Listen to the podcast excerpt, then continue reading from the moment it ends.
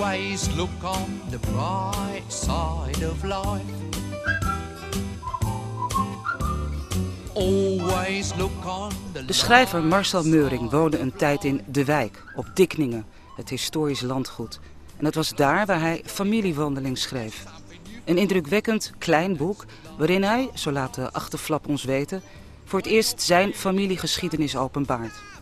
Meuring groeide op in een Joods gezin in Assen. Op de omslag zien we hem als kleuter, stevig vastgehouden op zijn jonge beentjes door zijn grootmoeder. Dat was niet zijn echte grootmoeder, maar daar komen we zo nog op. Je luistert naar een podcast van Drenthe Toen. En de muziek die je nu hoort, die komt voor in het boek Vandaar. In de Artist Residence van het Drents Museum in Assen, waar Meuring deze zomer een tijdje verbleef, bezocht ik hem. En we beginnen met zijn moeder. Uiteindelijk gaat het altijd over mijn moeder, geloof ik. Ik had niet, wij hadden een hele vreemde relatie. Dat, eh, wij waren heel close toen ik, eh, toen ik nog thuis woonde. Een beetje zeg maar op een, ehm, nou ja, wat de psychologen waarschijnlijk on- ongezond close eh, vinden. Dat had heel veel te maken met het feit dat, het gold van mijn zusters trouwens ook hoor, dat, we, dat wij ons allemaal als kinderen verantwoordelijk voelden voor het welzijn van onze moeder. Want die had immers veel geleden, wat ook zo is, maar ehm, er zijn ook wel mensen die erger geleden hebben trouwens. En ehm, ja, op een gegeven moment kwam bij mij zo'n beetje de ommekeer toen ik dacht... eh, ik, ik, ik had in de jaren 80, 85 was het, voor de Drentse Courant... eh, ze hadden mij gevraagd om voor de krant, maar het was ook voor de persunie... een bijlage te maken in mijn eentje met eh, wat, toen, wat ze toen overlevenden noemden. Dus ik had een lijstje samengesteld in overleg met eh Daan Gans... Ehm, Daar gaan ze een prominente Assenaar. ja, De Tweede een Wereldoorlog. secretaris van de Joodse gemeente. Eh, ik had een lijstje samengesteld. Eh, en, nou goed, dus ik ging die mensen interviewen. En eh, voor een deel was het gewoon vakwerk. Ehm, maar er zaten er ook tussen die nog nooit over hun leven gesproken hadden.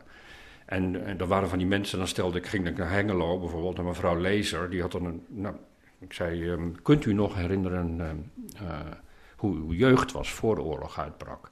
Zij gaf antwoord. Het antwoord duurde van smiddags twee tot s avonds zes dat was één antwoord en het laatste zin was: Ik heb het nog nooit aan mijn kinderen verteld. Dus ik had dat gedaan zo'n hele week, zeg maar, of een week, een paar weken. En ik had al die verhalen getikt. En, nou, toen heb ik een week, ik, ik, geloof ik, een week niet geslapen. En ik dacht: Wat is dat nou toch? Weet je, ik ken het helemaal niet.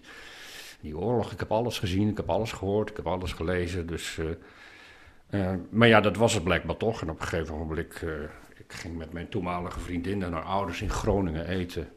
En ik zat aan tafel en ik kreeg ineens een zwaar ademen, weet je wel. Eh, ik krijg geen lucht meer. Ik naar buiten. En, eh, nou, uiteindelijk naar huis gegaan. En toen heb ik geloof ik een anderhalve dag geslapen. Ik had een soort kennis van die oorlogsperiode, wat er allemaal gebeurd was. Ik dacht dat ik daar wel mee klaar was. Maar uiteindelijk kwam het altijd weer neer op mijn moeder. En toen ik die mensen had geïnterviewd, dacht ik, ja, weet je, iedereen heeft iets meegemaakt. En eh, er waren mensen bij die in twee of drie kampen hadden gezeten. Er waren mensen die ondergedoken hadden gezeten. En ik dacht, ik, ja, ik heb gewoon geen zin om de hele tijd met jou rekening te houden. Als er ook niet erg veel terugkwam. Want mijn ouders waren mensen die bijvoorbeeld... Ik, ik heb 30 jaar Rotterdam gewoond. Zijn ze drie keer op bezoek geweest. En dan verweten ze mij af, of mijn vader was het voornamelijk, eh, ja, je komt nooit langs. Nee, ja, één keer in twee weken vond ik echt, echt wel genoeg. Dus er- daarna, zeg maar, na mijn jeugd, toen ik thuis woonde, ontstond er een soort, ja, een soort afstand. Het kon me niet zoveel schelen meer allemaal. Maar ja, op de een of andere manier houd je dat, dat toch nog bezig. En toen ik met, dat, met familiewandeling bezig was, dacht ik, ja, nu, nu wil ik ook gewoon, nu wil ik er ook gewoon voor mezelf ook antwoord op geven. En, eh, ook, ook op het feit dat mijn ouders eh, toen allebei overleden waren. Die zijn binnen een jaar van elkaar gestorven. En het merkwaardig was, dat, ja, dat deed me gewoon niet zoveel. Antwoord geven op wat? Op Die vragen, hè, waarom, eh, waarom, eh, waarom die afstand was ontstaan, waarom het me eigenlijk niet zoveel deed, waarom ik uit een soort, ja, meer uit een soort algemeen beschaafd plichtsgevoel eh, wel op bezoek ging. Maar ik moet daarover schrijven, ik moet het uitzoeken als ik zo'n familiewandeling beschrijf. Eh, ik heb toen samen met Fris van Echt die film gemaakt over de Joodse gemeenschap in Assen. Die gaat niet over de oorlog, maar over de, hè, hoe het daarvoor was. Dus dat ze er waren. Ik ben hier niet geboren. Mijn familie komt niet uit Assen. Maar op de een of andere manier is Assen voor mij, dat is zo in mijn bloed gaan zitten. dat ik, ehm, dat ik dit beschouw zeg maar, als mijn gemeenschap, hoewel het dat niet eens is. Ehm, dus dat is niet opgehouden bij die film. En dat, in zekere zin is het nog altijd, is het nog altijd zo. Dat, uh, voor mij, ik kan zeg maar een heleboel dingen over mijn jeugd en over die tijd waarin ik uh, jong was, de jaren 70 uh, en begin van de jaren 80 vooral. Daar kan ik heel veel over schrijven en heel veel over, over nadenken. Maar ik kan dat nooit doen zonder wat daarachter ligt. En voor mij, en ik denk voor heel veel Joden van mijn leeftijd en ook wel van de derde generatie, is dat uiteindelijk toch altijd dat wat er gebeurd is tussen 1933 en 45. En alleen, het is niet mij overkomen. Dus ik wil daar niet dramatisch over doen in de zin van wat heb ik het daar zwaar mee. Maar ik vind het heel moeilijk om afstand te nemen tot zeg maar, wat, wat men beleefd heeft. En um, ik was hier op de begraafplaats, dat was een, vlak voor de coronacrisis, met een uh, filmteam van de VRT. Die maakte een documentaire over, over mij. En ik was daarover aan het vertellen en toen kon ik niet verder vertellen, omdat ik volschoot. Ik sta op de begraafplaats in Assad, ligt niemand die ik ken, dat is geen familie van mij. Dus het is blijkbaar toch een soort band die gegroeid is met iets wat voor mij abstract zou moeten zijn. Um, maar ja, wat ik wel heel erg voel. En wil die aandacht voor die mensen, maar niet voor, voor mij. Want bedoel, ik, ik, ik red me wel. Ik kan erover schrijven, ik kan erover nadenken. Dat is mijn taak ook voor, voor een deel. Eigenlijk ben je een soort karretje. Ja, ja. ja een soort verbinding, verbinding tussen wat daar is. En wat, ja. ja, kijk, uiteindelijk als je mijn als je mijn hele oeuvre bekijkt, uh, uh, het gaat nooit in directe zin over de oorlog. Altijd wel in indirecte zin. Je zei net iets hè, over wat er gebeurd is en toen ja. je jaartallen. Kun je ooit je vinger krijgen als je er zelf niet bij was? Wat er gebeurd is? Nee, dat vind ik onvoorstelbaar. Want als ik erbij nadenk. Weet je, kijk, die mensen die hebben mij toen ik die interviews deed en later toen we die film maakten ook verteld. Hè, dat ze, nou, ze werden hier bijvoorbeeld uh, op de Oostersingel uit hun huis gehaald. En dan stonden de buren te kijken. En dat, dat, dat, dat, dat, dat wilde bij mij nog steeds niet in. Nee, de, de nacht van 2 of 3 oktober was het geloof ik. 1942, ja. Dus de Joodse gemeenschap ja. van Assen ja. opgepakt. Overal in Nederland natuurlijk. In maar goed, Nederland. voor mij Weet je wel, ik heb iets met Assen. Ik heb niks met Enschede waar ik geboren ben, of Rotterdam waar ik gewoond heb. Of, uh, ik heb iets met Assen, dus ik, ik heb daar een beeld bij. Ik heb een beeld bij mensen die in de Krugerstraat voor, voor, voor een huis staan, op de Oostersingel, uh, noem het allemaal maar op. Laat ik dat, dat, die uitdrukkingen maar even bijpakken, hè? het schuldige landschap. Heeft Assen wat dat betreft een, een schuldig stratenplan? Ja, maar dat heeft heel Nederland.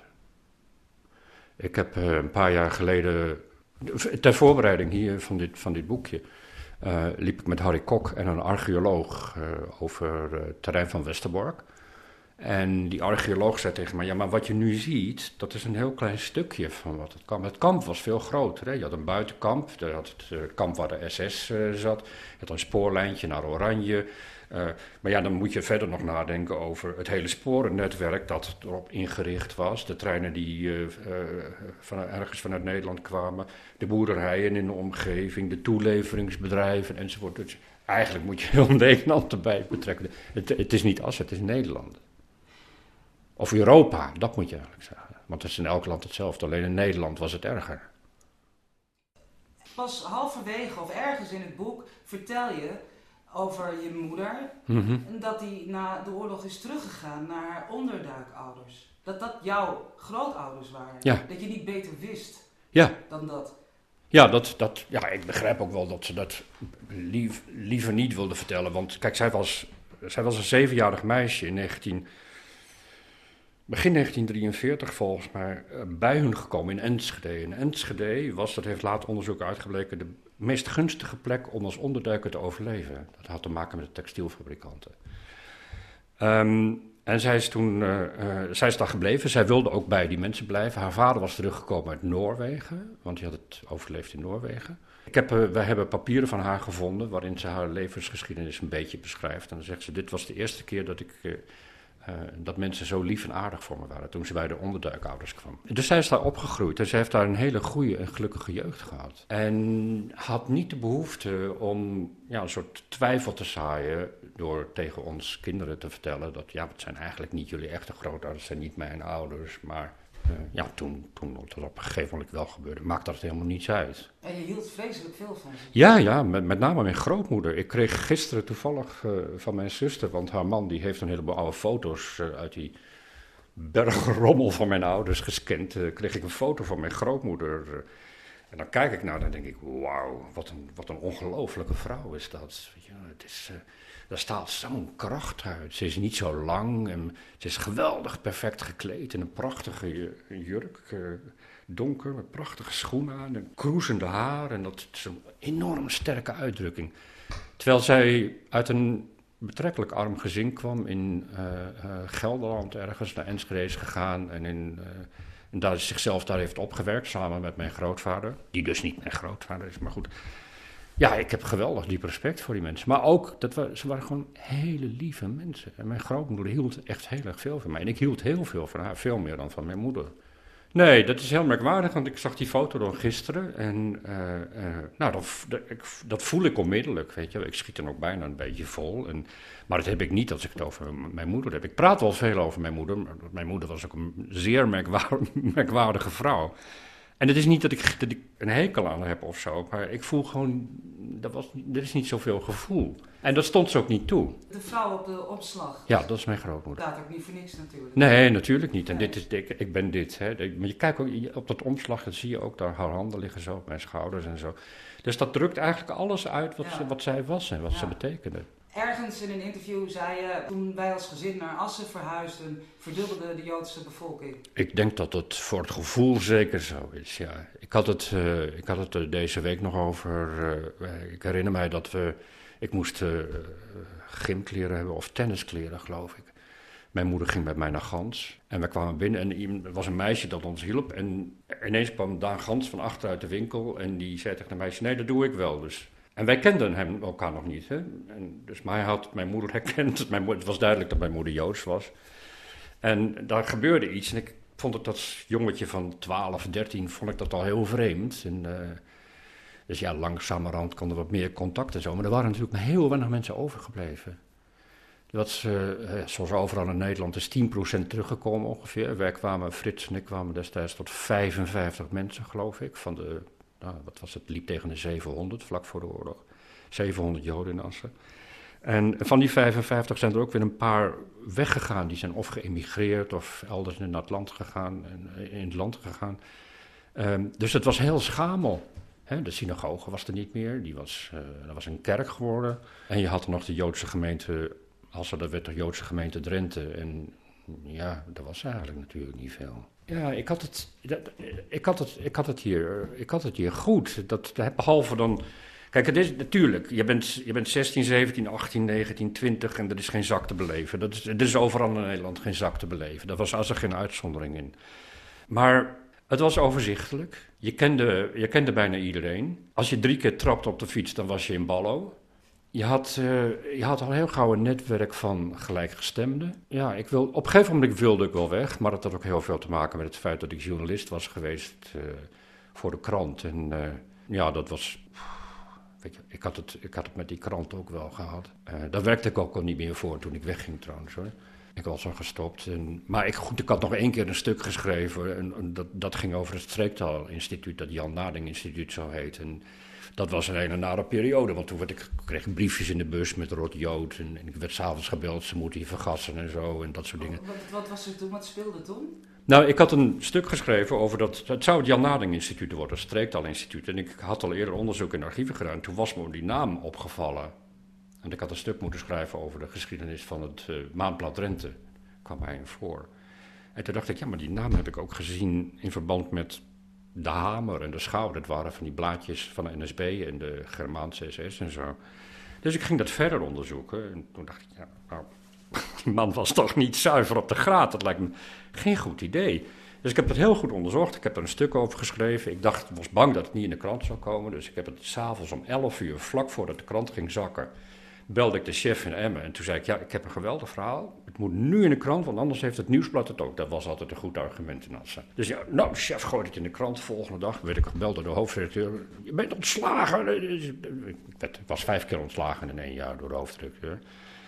En, ehm, maar dat stuk dat kwam, nou ja, toen liep iedereen te hoop. En, ehm, eh, En toen kreeg ik dus allemaal van dat soort telefoontjes en briefjes en uh, dat was heel vervelend. En op een gegeven moment werd s'avonds aangebeld en toen stond er een oudere meneer voor de deur. Die ik kende, dat was Faber. Hij was vroeger de burgemeester van Heerenveen geweest. En die zei, ik ga het niet helemaal goed, mag ik even binnenkomen? Dus hij kwam binnen, wij gingen zitten. En terwijl wij daar zaten, kwam er weer zo'n telefoontje, dus ik liet het hem horen. Ja, ze moet niet van gas en vuil rood Ik zei altijd, als mensen dat zeiden, dat tijd technisch klopt dat niet helemaal, want ik ben van 1957. En hij hoorde dat en zei, ja, dit gaat niet de goede kant op. Ik, eh, als je het goed vindt, dan licht ik morgen de jongens in. Ik had geen idee wie die jongens waren, maar dat bleek dus later eh, het verzet te zijn. Die zaten nog overal natuurlijk. En dus twee dagen later waren er kamervragen en was eh, provincie, die was, stond het achterste poten, er kwam een onderzoek, heeft ook nog een kwart miljoen gekost geloof ik. Maar ja, het bleek dat ik gelijk had, dat is gewoon ook een zorgvuldig onderzoek. Maar ja, daarna was voor mij, dacht ik nou weet je, het is wel een mooi moment om weg te gaan. En mijn vriendin die kon toen een baan krijgen in Rotterdam, dus we zijn naar Rotterdam gegaan. Nog even voor de duidelijkheid, voor mij, je schreef over het oorlogsverleden van Jan Naarding. Ja. En dat werd niet op prijs gesteld? Absoluut niet. Nee. Nee, maar ja, dat is een van die dingen, weet je. Eh, kijk, dat, dat nationalisme of chauvinisme, of het nou in Drenthe is of in Brabant of waar dan ook, dat heeft altijd een donker randje. En zeker in die periode.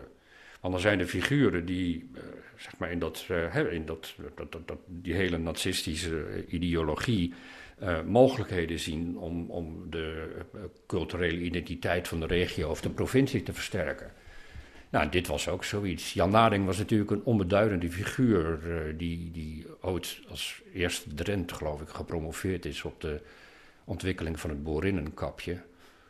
Ja, hè, het is geen baanbrekend onderzoek, zal ik maar zeggen. Een Nobelprijs krijg je er niet voor. En ja, dat, die werd dan opgetakeld als uh, boegbeeld van de Drentse taal. Terwijl ik denk, nou ja, kijk, als dat nou je boegbeeld moet zijn. En ik vind überhaupt het idee van een Drentse taal, het is een dialect. Fries is een taal, kun je wetenschappelijk vaststellen. Maar goed, ik heb niks tegen Drents, in tegendeel. Nou, ik, ik, het, was allemaal, het was een heel klein clubje hè, van, van mensen die allemaal dicht bij elkaar zaten en elkaar allemaal uh, een beetje een beetje geil maakten met het idee van, van, van hoe bijzonder een, een Drents wel niet is ten opzichte van het Twents of het Gronings. Of het... Kijk, heel veel van die oude garde uh, is er niet meer. Dat scheelt ook al een heel stuk. Je hebt wel een nieuw, je hebt wel een nieuw soort antisemitisme, dat is bij jongeren, uh, rechtse jongeren, Forum voor de Democratie en zo. En, um, weet je, het punt hiervan was, dit was Kijk, Drenthe Assen vooral, weet je, en zeker die, die culturele hoek, dat was vroeger een enorm incestueus, op zichzelf gefixeerd kliekje. Uh, dat ook niets anders door voortbracht dan, dan, dan ja, lieve schilderijtjes van, van, van en, en gedichten over, uh, over jongens in vette padvindersbroeken met blote knieën, weet je wel. Dat, daar, kwam, daar, kwam, daar zat geen vooruitgang in. De, de, de huidige tijd had geen toegang tot hun, tot hun geest. En ik denk dat dat wel een beetje veranderd is. Eh. Misschien ben je als intellectueel niet gelukkig in Drenthe? Ja. Jawel, ja? heel erg. Ja, zeker. Nee, maar ik bedoel, nee, tuurlijk, ik ben hier net zo gelukkig. Maar ik ben niet gelukkiger dan wat ik nu woon in Den Haag. Maar ja, ik woon nu noodzakelijkerwijs in Den Haag omdat mijn vrouw in Rotterdam werkt. Maar anders was ik niet weggegaan uit, uh, uit de wijk waar, of uh, van Dikningen waar ik toen woonde. Of ergens anders in Drenthe.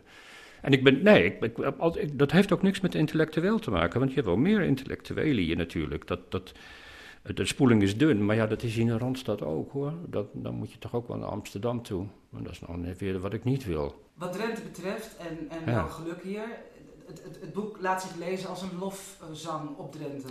Ja, maar als je goed, als je mijn, goed naar mijn oeuvre kijkt, dan zie je dat, ik geloof, ik denk wel driekwart van mijn, van mijn boeken spelen zich af in Drenthe of hebben te maken met Drenthe of gaan over Assen. De plekken waar je opgroeit tussen je, 20, tussen je tiende en je 25ste, zeg maar, die is het diepst in je geheugen gegrift. Ik ik, ik, kan wel, ik, ik, ik, kan wel afgeven op bepaalde dingen van Drenthe. Ik denk ook dat het heel gezond is. Uh, maar ik hou heel erg veel van deze plek en ik vind het heel plezierig. Ik zit nu twee weken in die studio van het Drents Museum. En ik vind het heel plezierig om mensen weer tegen te komen. Er zijn mensen die ik goed ken. Maar ik vind het ook heel plezierig om te merken hoe het tempo hier is. Uh, als onbekenden voorbij lopen, dat ze een hand opsteken. Dat, ik stel dat op prijs. Weet je wel, ik woon in het centrum van Den Haag. En eh, ja, als je dan iemand tegenkomt, dan, dan, dan, slaan ze hun blik neer. Dat is een hele andere wereld. Is je moeder hier gelukkig geweest? Ja, dat is een goede vraag. Nou, soms wel, denk ik. Maar ik geloof, mijn moeder was, denk ik... Ik denk dat mijn moeder niet in staat was tot langdurig gelukgevoel. Dat, en dat is niet alleen de oorlog. Ja, dat, de, oorlog was wel belangrijk hoor. Maar um, zij heeft een zuster, die is wat ouder en, en die leeft ook nog zelden zo'n blij iemand gezien en die heeft hetzelfde meegemaakt. Want ze zijn allebei hun moeder verloren? Allebei naar Enschede gegaan om onder te, onder te duiken. Allebei een moeder verloren, uh, familie weg, weet ik veel wat weg. Uh, dus het heeft ook met, het, met haar karakter te maken, denk ik. Uh, geen, geen talent voor, voor geluk. ja, ik heb daar ook niet een geweldig talent voor. maar ik merk wel dat ik, zeg maar, in, in, hè, als, in zo'n plek als Assen, maar ik had, dat, ik had het in de wijk ook ik vind dat prettig als ik op straat loop en ik knik elkaar toe en je leert elkaar allemaal kennen. Het is toch wel waar, hè, wat de, de filosofen zeggen. Je wordt mens in de ogen van de mens. Ja, of de hel, dat zijn de anderen. Dat kan ja, niet. Ja.